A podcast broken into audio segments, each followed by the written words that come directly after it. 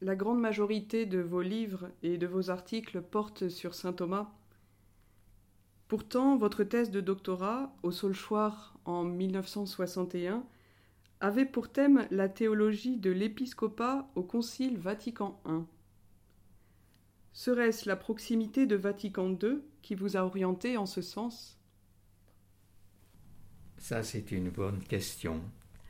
Mais il n'y a aucun mystère. À cette époque, j'étais beaucoup moins spécialisé en thomisme que je ne le suis devenu.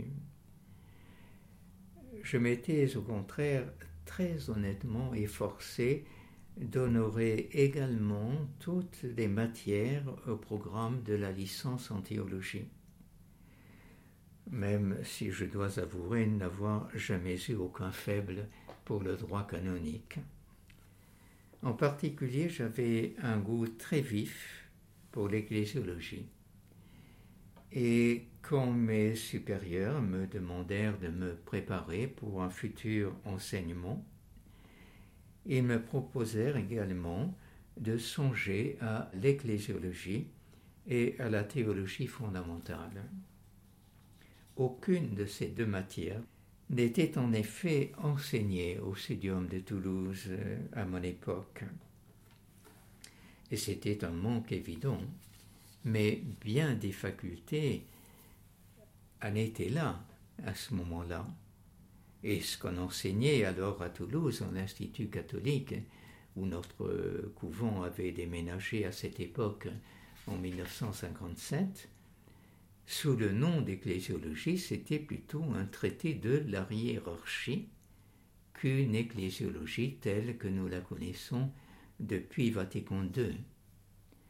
Aussi, après avoir pris ma licence euh, à l'Institut catholique de Toulouse, tout en achevant mes études de lectorat dans l'ordre dominicain, je suis donc parti au Sauchoir pour prendre mon doctorat. Pourquoi le Sauchoir alors que Rome m'avait été aussi proposé Eh bien, il y avait à ce choix au moins deux raisons. L'une, plus personnelle, est liée à mon appartenance dominicaine. C'était que je voulais œuvrer à ma petite mesure à une meilleure connaissance entre nos deux provinces. Vous savez qu'en France, il y a toujours une, position plus ou moins énervée entre Paris et la province. Euh, ça se retrouvait également chez les frères dominicains. Alors je voulais donc œuvrer à notre rapprochement. Je ne l'ai jamais regretté, car j'ai noué à cette époque des relations dont certaines très profondes durent encore et d'autres n'ont été interrompues que par la mort. Et j'ai aussi découvert un grand couvent. Il y avait 120 frères à l'époque au Seuchoir, dont la vie religieuse était exemplaire et dont le climat intellectuel m'a profondément stimulé. Ma deuxième raison tenait à la matière que je voulais approfondir. Le Saulchoir était alors auréolé de la réputation des travaux du père Congar en ecclésiologie et j'avais déjà lu plusieurs de ses travaux. Malheureusement, il était alors en exil à Strasbourg, puisqu'il était considéré par, euh, comment dire, non pas par Rome, c'est un mot bien grand, mais par certaines commissions romaines, comme peu sûr pour enseigner les jeunes frères. Donc, le père Congar étant en exil, la chaire d'ecclésiologie était occupée par le père Jérôme Amère de la province de Belgique Sud, qui était alors régent des études et qui deviendra plus tard cardinal et secrétaire de la congrégation de la foi. J'étais à bonne école. Il jouissait déjà d'un honorable renom en cette matière euh, ce fut donc sous sa direction que je m'apprêtais à travailler. Je suis arrivé au Solchoir le 15 octobre 1959. Il y a des dates qui marquent. C'était l'automne et le Solchoir avait un petit bois à proximité. C'était le moment où on passait dans les feuilles jaunes en se promenant. C'était absolument délicieux.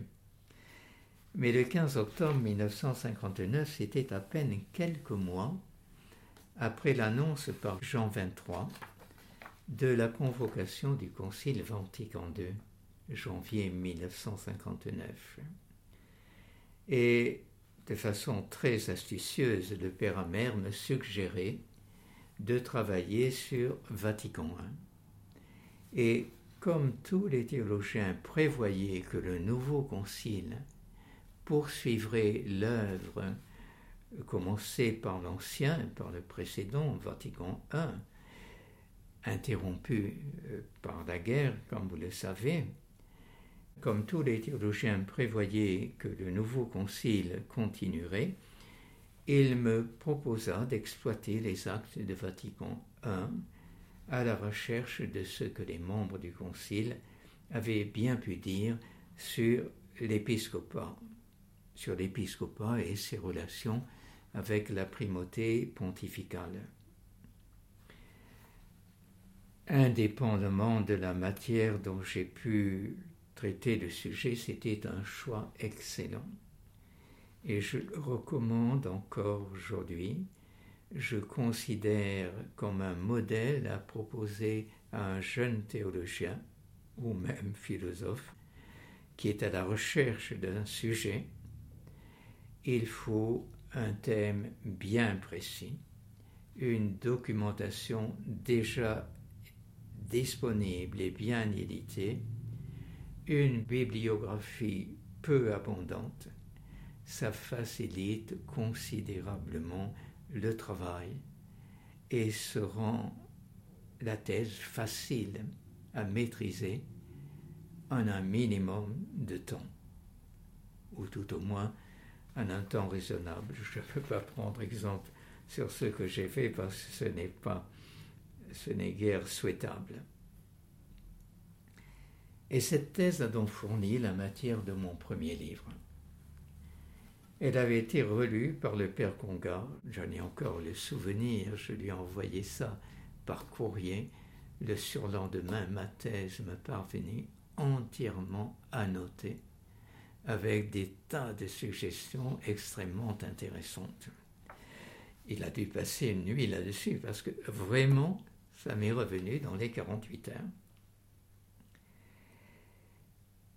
Et c'est lui-même, le père Congar, qui avait alors proposé aux éditions du CERF de publier mon livre dans la collection Unam Sankam, ce dont je n'aurais jamais osé rêver parce que c'est une collection très réputée. Et comme l'époque s'y prêtait, l'éditeur accepta avec enthousiasme et mon travail parut quelques mois à peine après son achèvement en 1961. Vous comprenez pourquoi je vous dis que mon exemple n'est pas à imiter. Il s'est passé deux ans à peine entre le choix de mon sujet et sa soutenance. Bon, mais je ne peux pas demander la même chose à tout le monde. Il fut généralement bien accueilli, ce livre, mais il y eut au moins une critique sévère et je n'ai fait aucune difficulté aujourd'hui à reconnaître son bien fondé. Je me console en pensant que nous serions nombreux à refaire notre premier livre autrement si l'occasion nous en était donnée. Mais je reconnais il y a aussi de brillantes exceptions.